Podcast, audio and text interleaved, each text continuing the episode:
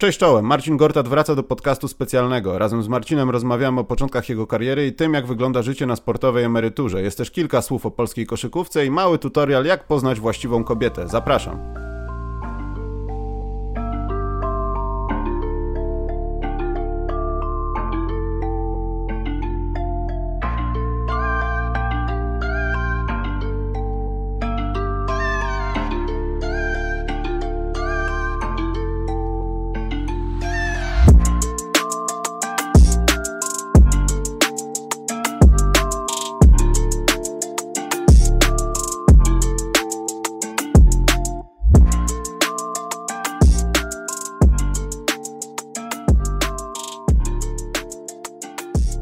Cześć Marcin, witaj po dwuletniej przerwie blisko. Teraz już jako eks-koszykarz. Jesteś emerytem już teraz, tak rozumiem. W Orlando to jest taka emerycka okolica, są baseny, ludzie prostują kości, czy, czy nie? No tak, no, żyję w Orlando, miejsc, miejscu, gdzie emeryci dojrzewają starości, że tak powiem, i na pewno sobie tutaj spokojnie żyją z swoim tempem i swoim życiem. No i tak, tak, ja tutaj się osiedliłem. Nie zdawałem sobie sprawy, że dwanaście lat temu, jak tutaj po raz pierwszy, że tak powiem, stawiałem kroki jako koszykarz, to tutaj będę żył na trochę dłużej niż tylko ten okres gry w Orlando Magic. Tutaj kupiłem dom, tu się osiedliłem i muszę przyznać, jest mi tutaj bardzo dobrze. Ja trochę dalej w to nie mogę uwierzyć, a natomiast będzie wiało znowu symbolizmem, bo chcę wrócić do dwa tysiące ósmego roku, czyli to też było okolice innego złego zdarzenia w historii ludzkości obecnej. No był tam mały krach, powiedzmy. Mały jak mały, strasznie wielki. Wszystkie gospodarki zareagowały. I mam przed sobą tutaj taką rozpiskę. szesnastego mar- kwietnia, przepraszam, nie marca, dwa tysiące ósmego roku zagrałeś swoje tak naprawdę pierwsze poważne minuty, no bo debiut miałeś przeszło miesiąc wcześniej, wtedy w marcu. E, wiadomo, no z perspektywy czasu jakoś twoje, nie wiem, odczucia albo pamięć na temat tego wydarzenia. E, jeszcze to był wygrany mecz z Washington Wizards, żeby to był, żeby było lepiej. Zagrałeś prawie trzydzieści minut. Masz tak. jakieś wspomnienia dotyczące tego pierwszego meczu, czy to był tak przeszło...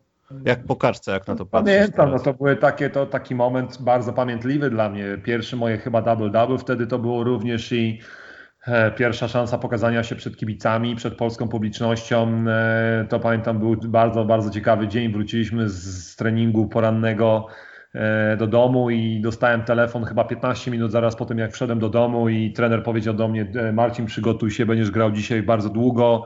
Dostaniesz dzisiaj duże minuty, Dwight zagra od pierwszej minuty, ale zagra tylko pięć do dziesięciu minut i, i, i potem ty wskakujesz i będziesz grał resztę meczu. I ja powiedziałem, że okej, okay, super, nie ma sprawy, mówię, e, możemy, mówię, jestem na to gotowy. I pamiętam, byłem tak podniecony, że nie mogłem po południu spać nawet, kurczę, tak przed meczem, jak normalnie mam drzemkę, tak teraz nie mogłem spać, byłem tak podekscytowany.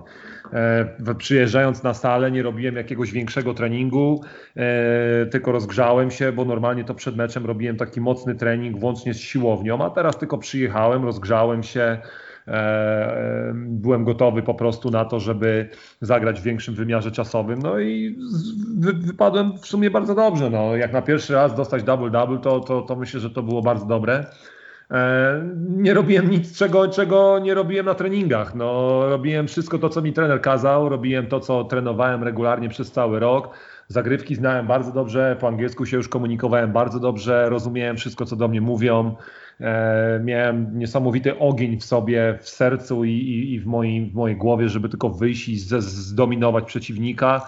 No i po całym roku bycia obijanym przez Dwighta po prostu wyjść i zagrać przeciwko, nie wiem, kto tam wysokim był wtedy w Waszyngtonie, ale, ale no, nie było to dla mnie problemem. No, byłem na to gotowy i fizycznie byłem strasznie mocno przygotowany. No, byłem koniem, który, który był nie do zajechania, można powiedzieć, i e, jak sobie tamte czasy wspominam, to tak się sam zastanawiam teraz, gdzie się to ciało moje podziało, gdzie się ta energia i ten wigor mój podział, ale no niestety e, to było dawno, dawno temu i piętnaście lat później już człowiek inaczej patrzy na życie.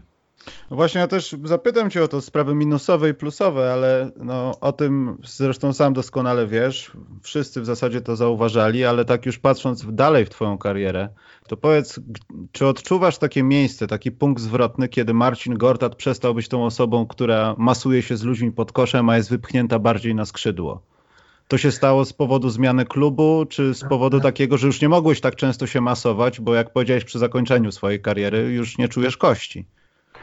No tak, ale to było, myślę, ja nie tyle co nie zostałem wypchnięty na obwód, ale po prostu regularnie byłem zmuszony iść szukać piłek i, i podań na, na pick and rollach. Niestety nie było już więcej podań pod kosz. Nie dostawałem post-upów, nie dostawałem piłek pod, pod kosz, gdzie mogę, gdzie mogę pokazać jakieś tam swoje umiejętności. Myślę, że to było tak z biegiem czasu, z roku na rok to się coraz bardziej zmieniało i, i ilość podań pod kosz po prostu e, zaczęła maleć i no tak, tak z roku na rok. Czy jakiś konkretnie podać klub, miejsce, gdzie to się wydarzyło? Chyba nie ma, nie, nie mógłbym tak, tak znaleźć takiego. To było regularne. No. W Waszyngtonie, w, w, przepraszam, w Phoenix byłem osobą, która gra regularnie pick and roll ze Steve'em. Potem nie było Steve'a, to troszeczkę dostawałem te piłki pod koszem, ale, ale potem odszedłem z Phoenix, poszedłem do Waszyngtonu. To pod koszem grał Nene, ja grałem bardziej na pick and rollach, troszeczkę czasami ja dostawałem te piłki, jak nie grał Nene, to trochę może więcej tych piłek dostawałem. Potem minęły jeden, dwa, trzy lata, yy, przyszedł nowy trener, który zdecydował się grać, yy, yy, że tak powiem, yy, głównie z tym, żeby rzucać z dystansu za trzy, yy, no i wtedy już w ogóle piłki przestały do mnie trafiać. No nie da się ukryć, że automatycznie też wtedy koszykówka, wtedy weszła już koszykówka Golden State, gdzie oni strzelali po trzydzieści czterdzieści razy, czy tam nawet więcej za trzy w ciągu, w ciągu meczu i, i po prostu to wszystko się zmieniło. Dlatego no nie, nie mógłbym powiedzieć o takim jednym zespole konkretnym, w którym coś się zmieniło, czy tak jeden rok, w którym coś się konkretnie zmieniło. To był taki, myślę, proces. To było z roku na rok, regularnie to topniało, topniało, topniało coraz więcej. Ja myślę, że trenerzy starali się mnie, że tak powiem, Zagła- nie tyle co zagłaskać, co głaskali mnie tymi podaniami pod kosz, tylko po to, żeby po prostu zamknąć mi buzię, żebym nie narzekał i żebym te piłki dostawał, żebym czuł się częścią zespołu, to dostawałem te piłki pod kosz raz na jakiś czas i, i tak po prostu to bywało, ale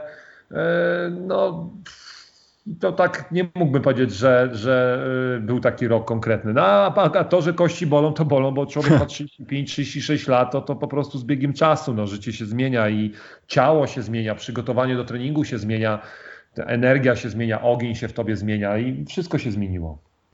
Yy, no dobrze, ale wróćmy jeszcze trochę do tych czasów, kiedy jeszcze kości nie bolały i ten mecz w kwietniu przed playoffami, bo to chyba było ostatnie spotkanie tego sezonu zasadniczego.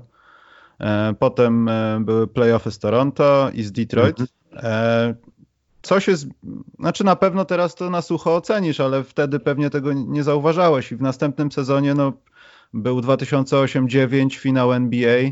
Mhm. E, powiedz, jak obserwujesz teraz zmianę siebie jako zawodnika w, w tych okolicznościach? No bo wiadomo, wtedy spodziewałeś się tylko i wyłącznie minut. Nagle w następnym sezonie sprawdzili się na tobie i stwierdzili, dobra, on może grać i LeBron James do dzisiaj pewnie ten blok pamięta od tablicy. Czy, nie wiem, może zauważasz jakąś sodówkę, czy stwierdzenie, że wreszcie mi się udało? Jak to możesz oceniać wtedy? Nie, ja myślę, że ja myślę, że się przede wszystkim rozwinąłem. Rozwinąłem się bardzo mocno jako koszykarz i, i, i człowiek poza parkietem. Bardzo dużo byłem edukowany pod względem czytania gry, uczenia się gry. Myślę, że Stan Van Gundy, który był moim pierwszym trenerem, był trenerem fantastycznym, ponieważ on uczy, umiał edukować zawodników, edukować zawodników pod względem, że tak powiem, rozpoznawania pewnych schematów, zagrań pod koszem czy na boisku. On edukował, po prostu po, po, podwyższał zawodników I Q koszykarskiej. To było coś na pewno dużego dla mnie. Nie ukrywam, że moje no naprawdę tysiące godzin poświęcone mojej żmudnej, tej samej monotonnej pracy na sali z moimi przyjaciółmi, z trenerami, z zawodnikami, regularne granie, masowanie się w czasie wakacji, kiedy wszyscy się bawili, odpoczywali, to, to ja trenowałem i To, to, to sprawiło, że po prostu po pierwszych tych trzech, czterech, pięciu lat ja stałem się po prostu o wiele bardziej kompletnym zawodnikiem. Doszedł do tego, doszedłem do tego stopnia, że umiałem rzucać z dystansu w miarę dobrze, grałem pod koszem, tyłem do kosza, przodem potrafiłem też zagrać. No, zdecydowanie na pick and rollu to zawsze dominowałem. Jedyną chyba rzecz, którą nigdy nie dodałem do mojego repertuaru, to było rzut za trzy. No, to, to nigdy nie był rzut, który nawet trenowałem, bo nie chciałem go trenować. Ja zawsze byłem tym zawodnikiem, który ma się masować i walczyć pod koszem. Myślę, że był taki okres czasu, gdzie no, no, nie tylko gdzieś w mojej głowie, ale również przez ekspertów byłem, byłem rozpatrywany jako na pewno top pięć, top dziesięć najlepszych centrów w N B A, gdzie miałem, gdzie miałem po prostu możliwość pokazania tego, co potrafię. Grałem po trzydzieści pięć czterdzieści minut w meczu. Dla mnie mieć dziesięć i dziesięć w meczu to było taką podstawą. To był dziesięć i dziesięć to był taki słaby mecz, bym powiedział nawet. I, i no, by, być w grupie tych zawodników, którzy mieli te dziesięć i dziesięć e, na, nie wiem, w całym sezonie z czterystu pięćdziesięciu zawodników, być w tej grupie, a było ich chyba, nie wiem, osiem, dziesięć, dwanaście max. No to to było naprawdę bardzo duży wyczyn jak dla mnie, jako zawodnika, który był draftowany z pięćdziesiątym siódmym numerem w drafcie, i nie da się ukryć, że ja po prostu bardzo mocno się rozwinąłem, pracowałem nad sobą, trenerzy ze mną pracowali i, i to są tysiące godzin, które poświęciłem w, w, na sali, prywatnie, w czasach, kiedy mówię, no wszyscy się bawili, korzystali z życia. Tak w zasadzie jeszcze wracając do tych takich rzeczy przed N B A, to powiedz, czy pamiętasz jakiś taki dokładny dzień albo zdarzenie, które być może zaważyło na tym, że ktoś się odezwał i nawet z tego zaplecza N B A starał się z tobą rozmawiać? Czy to był tylko po prostu tylko i aż całokształt tego, co, co działo się z tobą w Europie i tak dalej? Pamiętam taki dzień, kiedy poszliśmy na taką kolację we Wrocławiu i pamiętam, to było, poszliśmy do, do takiej restauracji, która serwowała kebaby i, i, i takie szarmy i tak dalej. Nie będę mówił nazwy tej, tej restauracji, żeby nie robić reklamy. I w tej restauracji spotkałem się z agentem polskim oraz wtedy to był scout San Antonio Spurs, a dzisiaj to jest obecny G M Oklahomy, Sam Presti. On wtedy był scoutem San Antonio. Pamiętam, że spotkałem się z nimi i najlepsze było to, że przy tym spotkaniu rozmawialiśmy o O, Paw- o Pawle, Paweł Mróz, który był wtedy w Śląsku Wrocław, który był takim młodym graczem, dobrze zapowiadającym się, który miał być zawodnikiem, który trafi do N B A. E, I tak bardzo dużo się o nim mówiło, aczkolwiek no, na tej kolacji byłem tylko ja. I porozmawialiśmy sobie, wtedy pamiętam, zadawałem mu takie pytania, a mówię, mówię co robią tacy zawodnicy w N B A? Mówię, po, po, po treningach, po meczach, co oni robią, a ja wtedy pamiętam, z taką ciekawością zawsze pytałem, co oni robią i, i on mi odpowiadał, że no niektórzy mają rodziny, to, to wiadomo, spędzają czas z rodzinami, niektórzy siedzą, grają na PlayStation, niektórzy rozkręcają biznesy, to, to, to i tak zaczął mi opowiadać i pamiętam, że cała ta, ta rozmowa, przez nie wiem, godzinę, półtorej tej rozmowy on mi poświęcił może piętnaście minut, a resztę tej całej rozmowy to było o, o Pawle Mrozie, który no, był, że tak powiem, punktem zaczepnym tego człowieka, dlaczego on przyjechał w ogóle do Polski. I pamiętam, że jedną rzeczą, którą zrobiłem, to, to, to nie, za, nie to, że zazdrościłem Pawłowi, ani, ani to, że byłem, nie wiem, zły, że on ze mną nie rozmawiał. Ja pamiętam, że ja wtedy wróciłem na salę i po prostu bardzo, bardzo ciężko zacząłem trenować, bo chciałem trafić do tego N B A. Tak, tak mnie to nakręciło, ta rozmowa, że ja po prostu totalnie się odciąłem od wszystkiego dookoła, nie słuchałem ludzi, czy mi mówią, czy, czy trafię do N B A, czy nie trafię, po prostu poszedłem trenować na salę, bo, bo miałem chęć, miałem ogromny ogień, pasję do tego i energię, żeby stawać się lepszym. Chciałem cały czas pracować nad sobą i się rozwijać i, i pamiętam, że taka była, tak, takie były moje początki. Potem był oczywiście kamp w... Potem był kamp w Treviso, na którym wygrałem konkurs sadów i przyszło do mnie, nie wiem, z dziesięciu skautów, którzy dali mi swoje wizytówki, to, to Jezus, to pamiętam, że prawie że ołtarzyk zrobiłem z tych wizytówek w domu i się modliłem do nich. Eee, ale ale no, to też minęło, minęło to miesiąc, dwa, te wizytówki potem gdzieś zgubiłem, pogubiłem, podarły się, zalały się i już w ogóle ich nie miałem i pamiętam, że trenowałem, trenowałem ciężko, wstawałem w kolonii o trzeciej w nocy, żeby obejrzeć mecz N B A eee, i wracałem, przyjeżdżałem na salę na ósmą rano, wstawałem na ósmą rano, żeby zrobić trening indywidualny, kiedy drużyna zaczyna o dziesiątej, to ja już byłem o ósmej, trenowałem i Sasza Obradowicz przychodził, patrzył się na mnie, miałem oczy, z, że tak powiem, czerwone, zakrwione, bo ledwo co funkcjonowałem ze zmęczenia i on do mnie mówi, co znowu oglądałeś mecz N B A?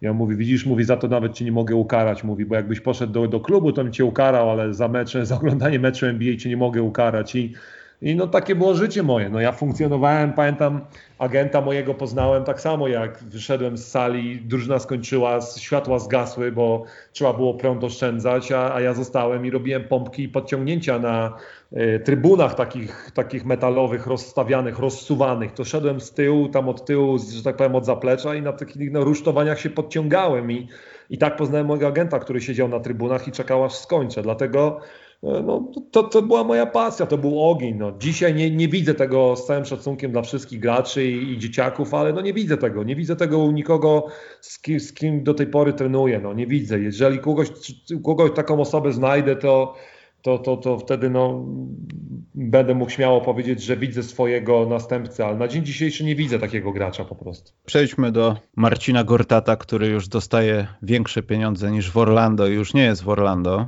i przechodzi do Phoenix. I chciałem się zapytać, jak oceniasz trzy lata w Phoenix kontra pięć lat w Waszyngtonie?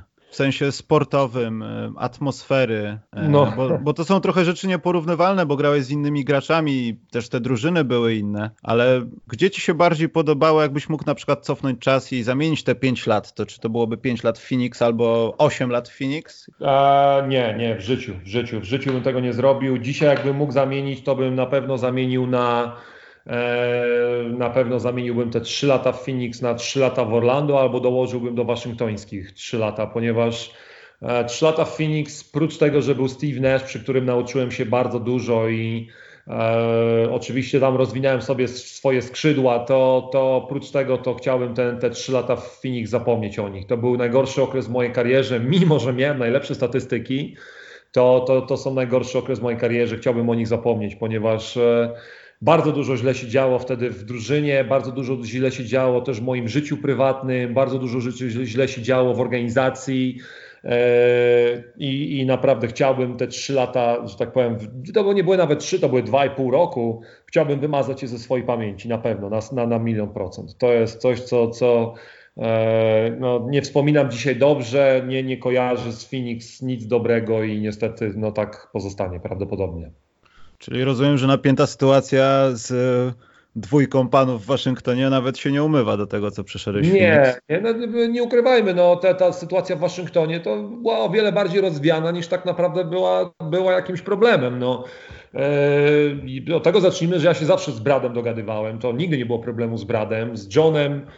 Mieliśmy swoje spięcia, ale tak, tak, tak, tak jest, jeżeli są dwa samce alfa, które no jeden chce jedną rzecz, drugi chce drugą rzecz i myślę, że dzisiaj z perspektywy czasu, nawet jak z John patrzy na to, to również stwierdzamy, że mogliśmy inaczej do, innych, do pewnych rzeczy podejść. Myślę, że nadszedł również taki okres czasu, gdzie w przeciągu tych pięciu lat, myślę, pierwsze trzy, trzy i pół roku, cztery lata, tak bym nawet powiedział, były, były nasze relacje bardzo dobre, bardzo dobre i myślę, że ten moment, kiedy przestaliśmy się bardziej spotykać na zasadzie już takim przyjacielskim, koleżeńskim, czy to wyjść do klubu razem, czy, czy iść do, do kolacji, czy, czy wyjść do restauracji na drinka, czy do baru, czy, czy nie wiem, no spotkać się w domu u kogoś e, i napić tego drinka i, i pogadać sobie o sprawach. To sprawiło, że po prostu troszeczkę żeśmy się oddalili od siebie, tak mi się wydaje i e, myślę, że również brakło bardzo dużo weteranów w naszej szatni. Bardzo, zespół został bardzo mocno odmłodzony po pierwszych dwóch, trzech latach. Odszedł Nene, odszedł Martel Webster, odszedł Trevor Ariza, odszedł Drew Gooden, e, Andre Miller. Podchodzili naprawdę zawodnicy, którzy mogli włącznie ze mną gdzieś regularnie szeptać Johnowi do ucha i podpowiadać mu e, i starać się go kontrolować. Niestety, kiedy ci wszyscy weterani odeszli, no ja zostałem samemu na polu bitwy, że tak powiem i, i, i nie miałem już, że tak powiem, szansy kontrolować Johna czy podpowiadać mu. Nie da się ukryć, że John również, że tak powiem, obrósł piórka, no on też się stał już pełną, pełną taką gwiazdą stuprocentową, już był moment, że on był na pewno jednym z najlepszych, jak nie najlepszym rozgrywającym w N B A swego czasu. Był taki rok czy dwa, gdzie naprawdę prezentował bardzo wysoką formę. I po prostu mówię, no gdzieś tam żeśmy się oddalili od siebie, taka sytuacja zaistniała.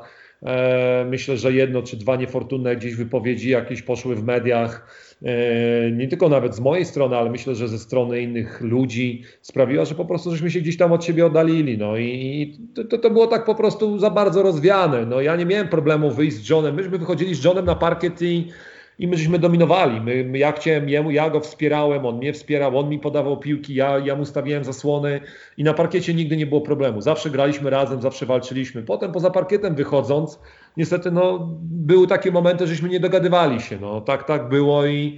Ale mówię, no, te, te, tą sytuację z Waszyngtonu w ogóle, ale to w ogóle bym nie porównywał do...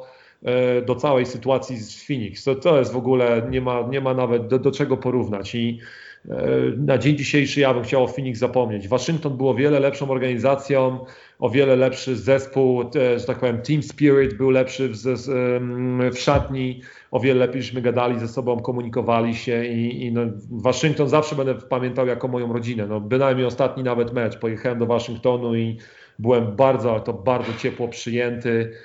Był tak moment, że aż mi się łza w oku zakręciła i płakać mi się chciało, bo, bo naprawdę no, no niesamowite przyjęcie od organizacji, klubu, kolegów w zespole, działaczy, e, menadżerów. No naprawdę, no, no, no naprawdę, no super, super sprawa i, i cieszę się do dziś, że mam, waszy, mam tutaj w Orlando w garażu e, loga Waszyngtonu naklejone na, na, na, na, na, na, na ziemi pod autami, ponieważ to jest, to jest klub, w którym grałem najdłużej i tam, tam będzie mój drugi dom jak zawsze.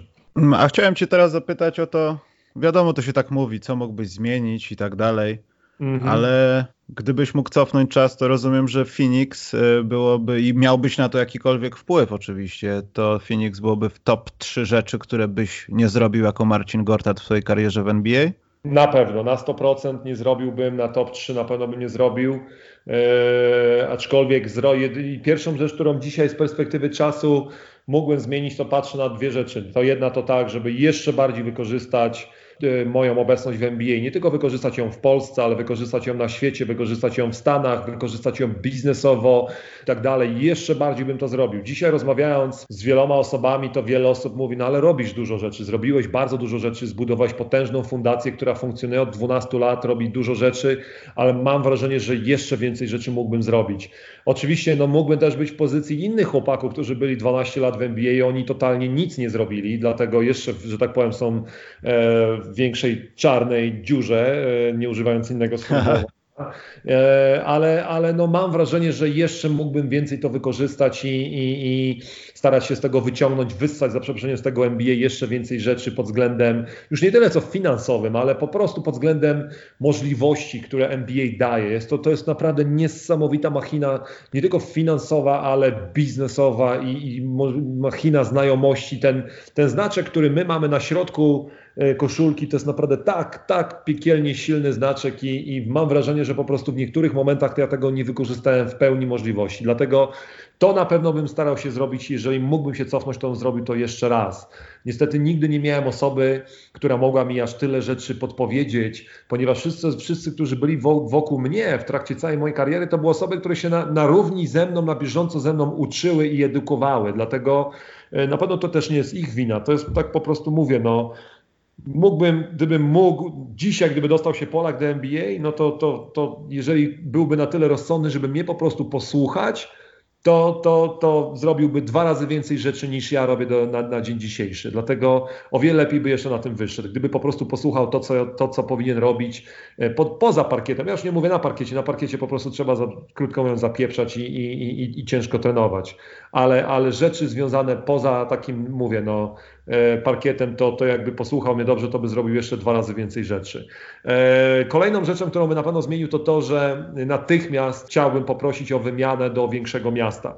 Waszyngton był bardzo dobrą de- decyzją, żeby udać się do Waszyngtonu. To było bardzo dobre miasto, rewelacyjne. Na początku byłem troszkę przestraszony tego miasta, ale naprawdę trafiłem do rewelacyjnego miasta, super potężnego. I, I to mi dało bardzo dużo również w mojej karierze.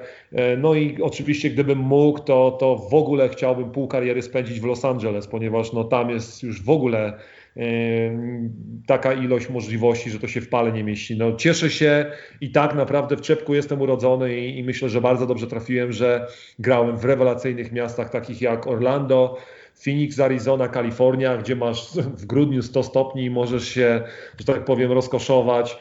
I do tego Waszyngton, gdzie, gdzie no w jednym z najpotężniejszych miast świata, na pewno najlepiej strzyżonych miast świata byłem i, i, i na pewno spędziłem pięć fantastycznych lat. Dlatego jeżeli chodzi o miasta, to nie mogłem źle trafić, nie, źle na pewno nie trafiłem i trafiłem wręcz, bym powiedział, bardzo dobrze, ale tak jak mówię, gdybym coś miał zmieniać, to na pewno e, chciałbym być wy, wytransferowany o wiele szybciej, czy do Waszyngtonu, czy do Los Angeles. i, i na pewno starałbym się wykorzystać N B A jeszcze bardziej, jak tylko jest to możliwe. Rozmawialiśmy wtedy, to był ten listopad, kiedy miałeś to pierwsze takie, nie z powodu zdrowotnego, ale oddalenie od składu i potem wróciłeś na kilka spotkań, no i Clippersi rozwiązali umowę, skończył, skończył się nasz sen o Polaku w N B A. Mm. Były wtedy dyskusje, że dyskusje, jakieś raporty, wiesz, jak to plotki, że Marcin dostał taki dokument do podpisania, taki, owaki. A propos tych rzeczy, których nie wykorzystałeś. Po pierwsze, powiedz jak to było, jakie dokumenty miałeś na stole, a po drugie, nie żałujesz jednak trochę, że może, może którejś oferty nie wykorzystałeś? Jeszcze nie dograłeś tego sezonu? Ja myślę, że od tego zaczniemy, że nie było żadnych dokumentów, nic nie podpisałem, to, mhm. to od tego zacznijmy, to jeśli już, to, to wszystko... Ale zostało... nie było żadnych fizycznych ofert, słuchaj Marcin, potrzebujesz Potrzebujemy cię w Toronto, w gdziekolwiek. Tak, oczywiście, że były. No miałem, miałem z tego, Boże, tam było, żeby nie skłamać, to nie wiem, z osiem dziewięć ofert dostałem takich, takich sensownych, tylko że no, nie podjąłem się tej decyzji.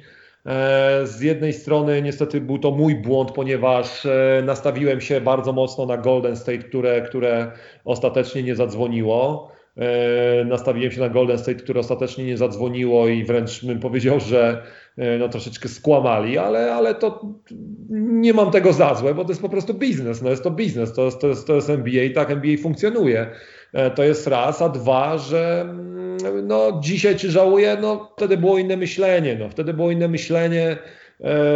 Na pewno nie miałeś, Marcin, w głowie tego, że Kawhi trafi rzut z Filadelfią i to się no, tak skończy no, z Toronto, no bo to wtedy byś podpisał. Mogło, no, się, to już wiele rzeczy się mogło wydarzyć, to już wiele rzeczy miało, czy był też taki czynnik jak na przykład, no miałem się przenieść w przeciągu tygodnia, dwóch z Los Angeles do Kanady, do innego kraju, ze wszystkim co mam, przenieść wszystko, yy, włącznie z całym dorobkiem moim, przewozić to do, do, do, do Kalif, do tego, do Toronto, e, gdzie, gdzie miałem tam być raptem tylko dwa miesiące, znaleźć dom, mieszkanie. E, mało tego, dołączam do zespołu, w którym ponad połowę ludzi nie znam, nie czuję się komfortowo, e, nie znam trenerów, nie znam sztabu szkoleniowego. Okej, okay, no znam paru zawodników, tam był Mark Gasol i tak dalej i, i paru innych Europejczyków, którzy oczywiście no, pomogliby mi na pewno w, w, w tej całej aklimatyzacji, ale Ale no, z drugiej strony to był telefon, który, który dawał mi tylko i wyłącznie bycie trzecim centrem w zespole. Dlatego no, siedzieć w garniturze i oglądać mecz N B A z, z drugiego rzędu jako w garniturze, będąc starterem w Los Angeles Clippers, no tak kurde dziwnie trochę. No. Czy dzisiaj, no oczywiście znajdą się hejterzy, którzy powiedzą, o Gortat debil, dzisiaj by miał pierścień na ręku, no ale no, nikt wtedy nie obstawiał, że oni zdobędą mistrzostwo. No panowie, no nie ukrywajmy. Milwaukee, wszyscy obstawiali Milwaukee, to jest raz.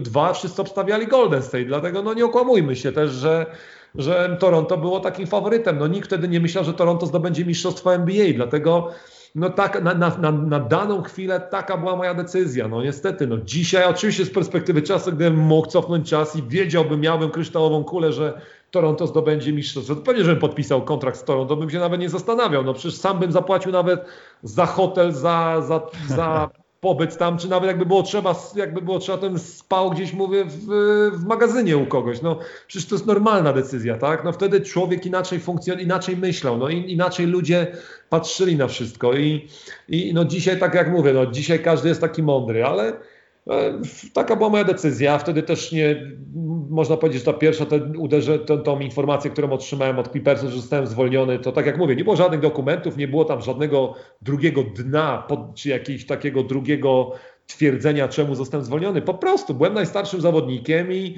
mało tego, zostałem zwolniony ja, a nie inny zawodnik, dlatego że wszyscy doskonale wiedzieli, że ja dostanę ofertę pracy. No i, i nawet menadżer zespołu z Kalifornii powiedział mojemu, mojemu agentowi, powiedział, słuchaj, my wiemy, że Marcin dostanie zatrudnienie, bo jest dobrym zawodnikiem, potrzebują centrów z takim doświadczeniem jak Marcin i z takimi umiejętnościami, my się o to nie martwimy, on dostanie telefon natychmiast, dlatego zwolnili mnie, a nie jakiegoś innego dwudziestolatka młodego, który, który po prostu no nawet no, nie miał meczów rozegranych w N B A. Dlatego taka sytuacja zaistniała i mnie ta decyzja też troszeczkę, że tak powiem, zaskoczyła. E, nigdy się nie spodziewałem, że będę, że będę ucięty e, w trakcie sezonu i, no i co, no i pierwsze dwa miesiące to nie wiedziałem, co z sobą zrobić. No taka była, taka była sytuacja po prostu. A teraz jak jest? No teraz jest bardzo dobrze. Teraz żyję szczęśliwy, e, szczęśliwym życiem. Ale nie patrzę... ciągnie cię tak troszeczkę, żeby poważniej zagrać w kosza? Jeszcze nie? Nie, nie. Patrzę na to wszystko naprawdę tak z takim trochę przymrużeniem. No w Waszyngtonie. Nie ukrywam, że w Waszyngtonie zabrakło mi tej, tej rodziny, zabrakło mi tej, tej, tego siedzenia na ławce i śmiania się i opowiadania głupot na ławce i e, siedzenia w szatni, wygłupiania się i, i przygotowania tego wszystkiego. No, no tak, tego na pewno troszkę brako, zabrakło mi wtedy w Waszyngtonie, jak, jak byłem, ale teraz, szczerze mówiąc, nie, naprawdę nie brakuje mi tego i, i mówię to z czystym, z czystym sumieniem, naprawdę. No, mam trzydzieści sześć lat, ja już pewnych rzeczy nie jestem w stanie przeskoczyć.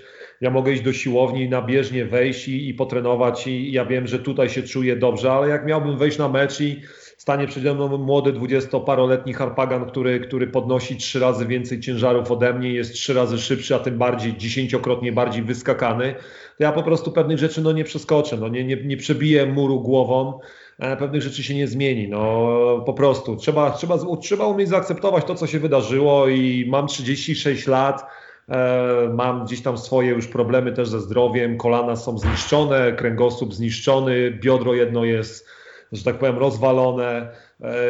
No, mam swoje problemiki jakieś tam i po prostu jest to zużycie materiału, które było nieuniknione.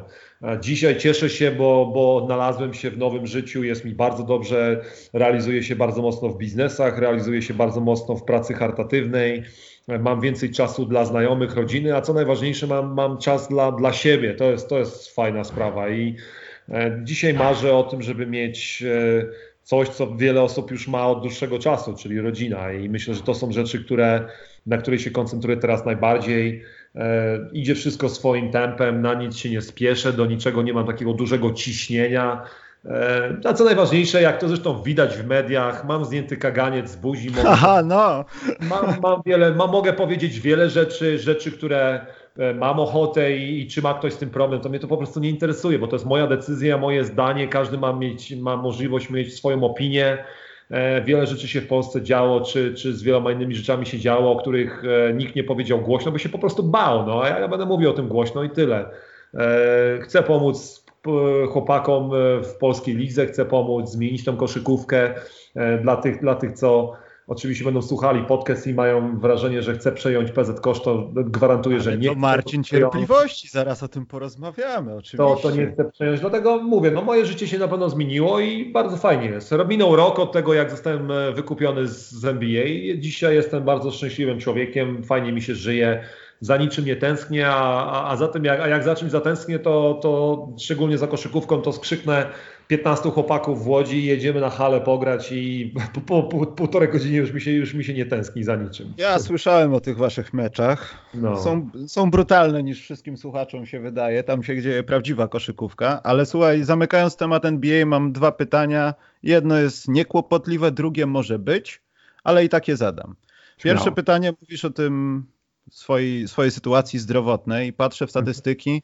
Jeśli chodzi o twoich przeciwników w całej twojej karierze, meczapy, niekoniecznie na tej samej pozycji, bo tu się pojawiają nazwiska Jose Calderon, który grał przeciwko tobie trzydzieści razy. Aha. Ale najwyżej na tej liście jest Al Horford, który grał z tobą czterdzieści cztery razy. Jest dosyć Aha. na niewielkim plusie, ale jest. Powiedz, kto był takim na pozycji centra, albo na tej pozycji, na której byłeś wtedy na boisku, takim twoim zawsze nemesis, że wiedziałeś, że ten gość zawsze cię poobija, szanse, żeby być lepszym od niego są praktycznie nie tyle co zerowe, co małe, bo jest silny, zawsze przygotowany. Był ktoś taki w ciągu twojej kariery, co jak przychodziłeś i mówiłeś, były, były, o jest, znowu? Były, były takie nazwiska. No na pewno nie było łatwo z Dwightem. No, Dwight był kurde monster. No, jak Dwighta, jak dałeś Dwightowi wejść pod kosz, to, to, to, to było pozamiatane. No, był taki okres czasu, że Dwight pod koszem to był po prostu, no, że tak powiem, koszmarem dla wielu zawodników. Ale ogółem zawsze, ale to zawsze miałem największe problemy z DeMarcusem Cousinsem. No, on, on był po prostu piekielnie utalentowany. To, że miał mózg, nie miał mózgu i, i jego e, tam te gadanie ciągle w stosunku do mnie było, że tak powiem, nie wiem, on chyba miał obsesję na moim punkcie wręcz, to, to mnie to, to rozśmieszało, bo on co mecz mi groził, co mecz chciał mnie pobić, co mecz chciał mi zrobić różne rzeczy, ja się po prostu z tego śmiałem. Ja mówię, dobra, już mówię, nic nowego do mnie nie powiedziałeś od tych dziesięciu lat, jak gramy przeciwko sobie, ale, ale no na pewno trzeba mu dać szacunek. Gość, gość wymiatał i był taki okres czasu, że zatrzymanie jego pod koszem było naprawdę no, nie, co by, by było wyczynem, bo Raz, że, raz, że potrafił zrobić wszystko. Potrafił kozłować, potrafił atakować przodem, potrafił grać tyłem, rzucał za trzy, potrafił podać. No to był, to był pełen, pełen, że tak powiem, repertuar zagrań i pełen warsztat koszykarski, że miał, że tak powiem, miał w sobie. Zawsze, zawsze starałem się przeciwko niemu postawić i potem tylko, że tak powiem, zrozumiałem, że okej, no prawda jest taka, że się gościa nie zatrzyma, tylko trzeba po prostu też mu zostawić dwadzieścia albo trzydzieści punktów. Dlatego też miałem mecze, gdzie tam, pamiętam, zostawiłem mu chyba dwadzieścia siedem punktów w jednym meczu i to było w Waszyngtonie dokładnie, pamiętam. I pamiętam, jak potem wybuchła u nich w szatni jakaś tam ciężka polemika i rozmowa, że Gortat zabił DeMarcusa Cousinsa, no ale no, gdyby patrzeć drugą stronę, to on też mnie kiedyś zabił, mi chyba zostawił, ale pamiętam, czterdzieści punktów kiedyś, to, to, to w ogóle nie było ciekawe i e, pamiętam, że wróciłem na siłownię następnego dnia i przerzucałem ciężary, jakby, jakby, to, jakby to miało w ogóle znaczenie jakieś, ale z nerwów po prostu nie mogłem wytrzymać, ale no tak, tak takie życie było, no niestety, to, to jest psychika sportowca, który, który musi sobie z tym poradzić i e, no niestety nie ma na to jakiegoś złotego środka. A drugie to kłopotliwe pytanie jest dotyczące pieniędzy. E, jeśli chodzi o wyliczenia naukowe, że zwykle koszykarz w N B A po pięciu latach jest bankrutem.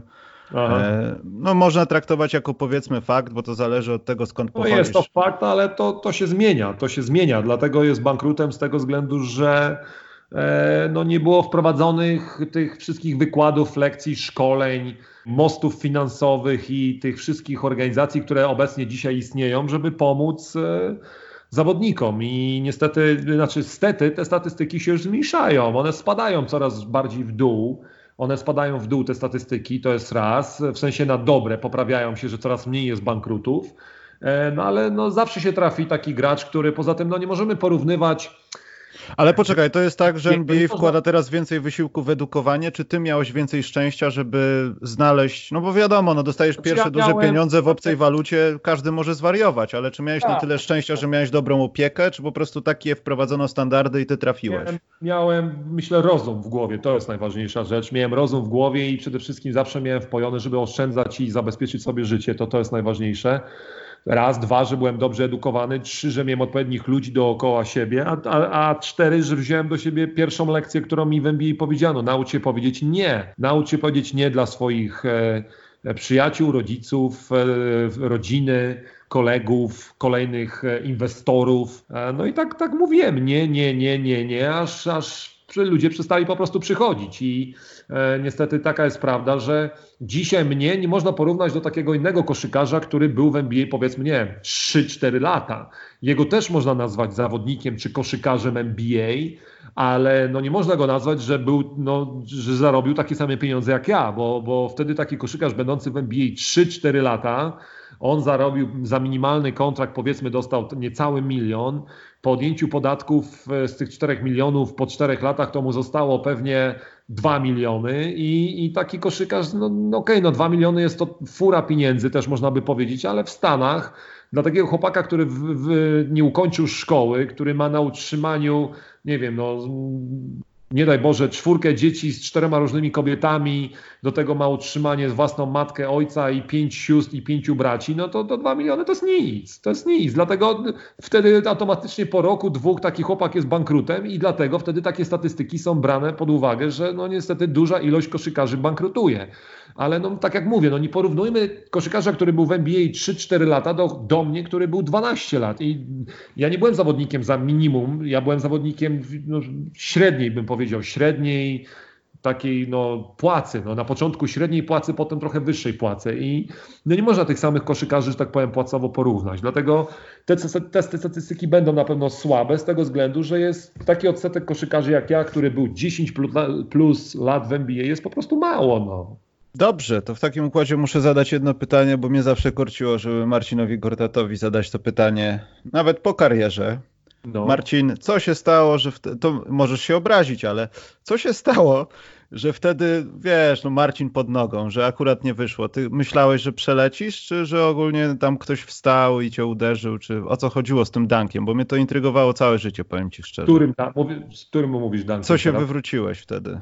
A, w, w lidze niemieckiej. Tak. Nie, Czasy no. Przed N B A. Co się stało, bo mi się to wygląda tak, jakbyś miał tam lecieć i nagle... Znaczy, strzela snajper, wiesz. Jedna z maskotek, jedna z maskotek podniosła głowę, ale to, to, już jest, to już jest taka przeszłość, że ja się z tego sam śmieję. No. Chciałem przeskoczyć, Szymon Szewczyk przeskoczył chyba nad ilość tam maskotkami, tylko że on ustawił je w takim stosie nad, nad koszem, pod koszem. A ja, a ja pamiętam, że wybijałem się z linii osobistych regularnie, potrafiłem z linii osobistych wsadzić piłkę do kosza i tak mówię, no, no mówię, tak samo mogę ustawić je pod, yy, tak samo mogę je ustawić, mówię, w linii, też przeskoczę, nie będzie z tym problemu. No tylko niestety jedna maskotka podniosła głowę, żeby spojrzeć, czy, czy, czy biegnę. No, sabotaż. Ją, ale... Ale to nie jest... No, a coś to... ci było po tym, czy wstałeś i było? Miałem, mocno, miałem kolano mocno spuchnięte, pamiętam, miałem krwiaka dużego i, i spuchło mi tam bodajże dzień czy dwa nie trenowałem, ale, ale nie, to, to jest... Błagam, jeżeli ja, jak miałbym skoczyć jeszcze raz i potem mieć taką karierę, jaką miałem, bez problemu mogę to zrobić. Nie, to ja chciałem po prostu wiedzieć, jakie były reperkusje i tak dalej, wiesz. Ludzie wie, większe głupoty robią niż, niż, niż przeskoczenie przez maskotki, to, to, to spokojnie. No. Było, było, fajnie, pośmialiśmy się, też się z tego śmieje i tyle, no po prostu. Chciałem ustalić tylko. Teraz przechodzimy na poważne tematy. Pierwszy hmm. temat to jest temat, bo to emeryt, ustatkowane życie, basen, Floryda i tak dalej.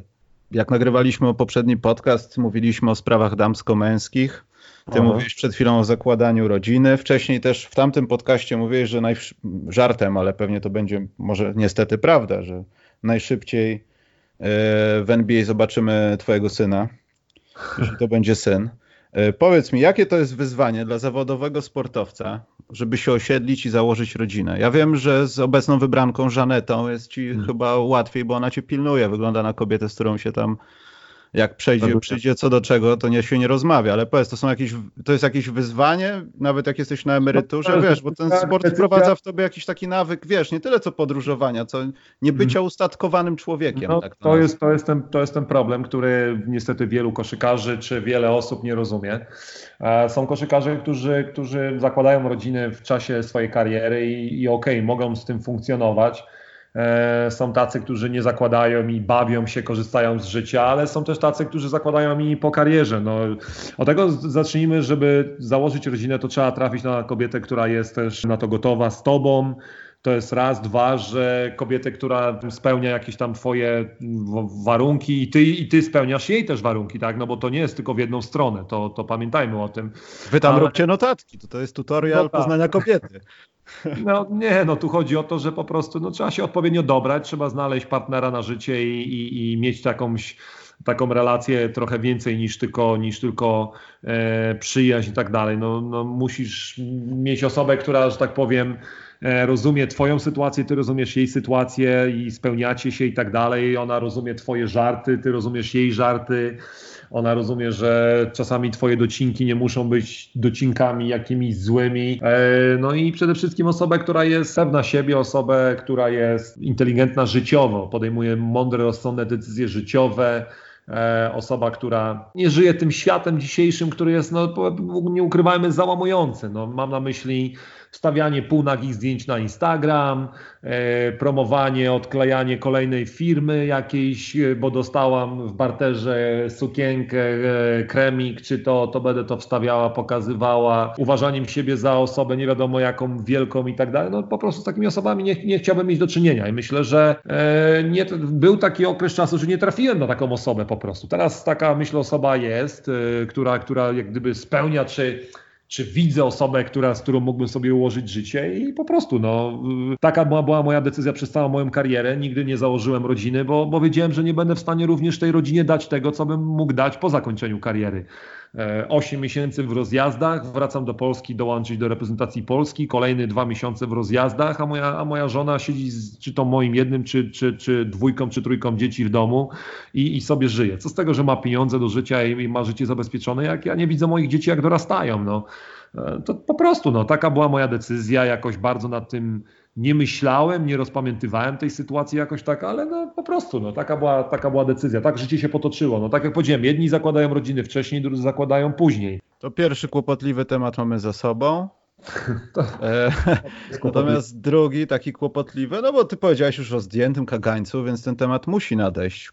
Tak Proszę. W zasadzie trochę kończąc naszą dyskusję, no ale no nie uciekniemy od tego. No, polska koszykówka. Powiedz mi, Związek Koszykarzy, ja wiem jaka jest sytuacja teraz, że nie gramy, że nie wiadomo jak to rozplanować i to jest dosyć kłopotliwe, zakończenie rozgrywek też mocno dyskusyjne, sprawy finansowe i tak dalej. To jest trochę niezależne od władz, no bo ta sytuacja jest wyjątkowa, ale mhm. dajmy na to, że przechodzimy do, nie wiem, skończmy ten sezon jakimiś tam rozgrywkami w wakacje jak się da, przechodzimy do następnego sezonu. Czy ty widzisz siebie jako osobę, nie chcę mówić naprawiającą polską koszykówkę, ale wchodzącą w to głębiej poza komentowa- komentowania obecnego stanu rzeczy, bo no po prostu chcesz komentować, chcesz coś powiedzieć, czy, czy będziesz nie, coś nie. robił jako nawet związek? Nie, na pewno, na pewno przede wszystkim ja jako związek będę starał się, czy, czy my, bo to nie jestem tylko ja, tam jest, tam jest Jest mnóstwo koszykarzy i osób związanych z związkiem. Będziemy starali się zabezpieczyć i podnieść, że tak powiem, e, możliwości naszych koszykarzy, nie tylko reprezentantów, ale, ale również i innych koszykarzy i koszykarek, bo to jest związek e, dla koszykarek również.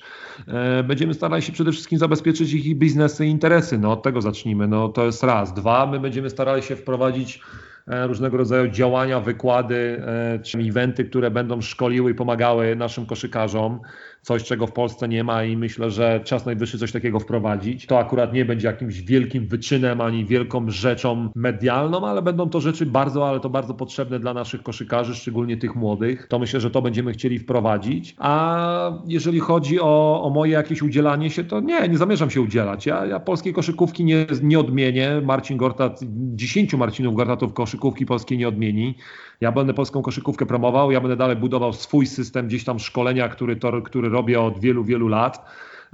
I taka jest decyzja. No. Są, są władze Polskiego Związku Koszykówki. Ja będę tą, te, te decyzje, niektóre decyzje będę oczywiście komentował, no bo decyzja, bynajmniej komentarz prezesa na balu mistrzów sportu był ewidentnie w moim kierunku. No, no niech nie, nie udaje tutaj nie wiadomo kogo i niech Nie, nie ma nie, oczu, nie, że tak powiem, nie zakrywa ludziom, że, że to nie był komentarz w moim kierunku. No, ewidentnie wszyscy wiedzą, że to był komentarz w moim kierunku i, że tak powiem, szpila do mnie wbita, dlatego no, e, będę, będę komentował tego typu rzeczy, ale, ale no, wszystko inne to, to, to nie jest moja rola. To nie jest moja rola. Ja nie jestem PZKoszu żadnym działaczem, ja jestem zwykłym kibicem, który ogląda polską koszykówkę tak jak każdy inny. Zresztą kibice wiedzą, co się dzieje. E, wiele rzeczy po prostu jest nie, źle robionych i decyzje podejmowane są błędne, ale to, to pozostawiam, to po to są działacze i niech działacze potem, niech inni działacze i, że tak powiem, prezesi roz, rozliczają tą osobę za, za jego decyzję.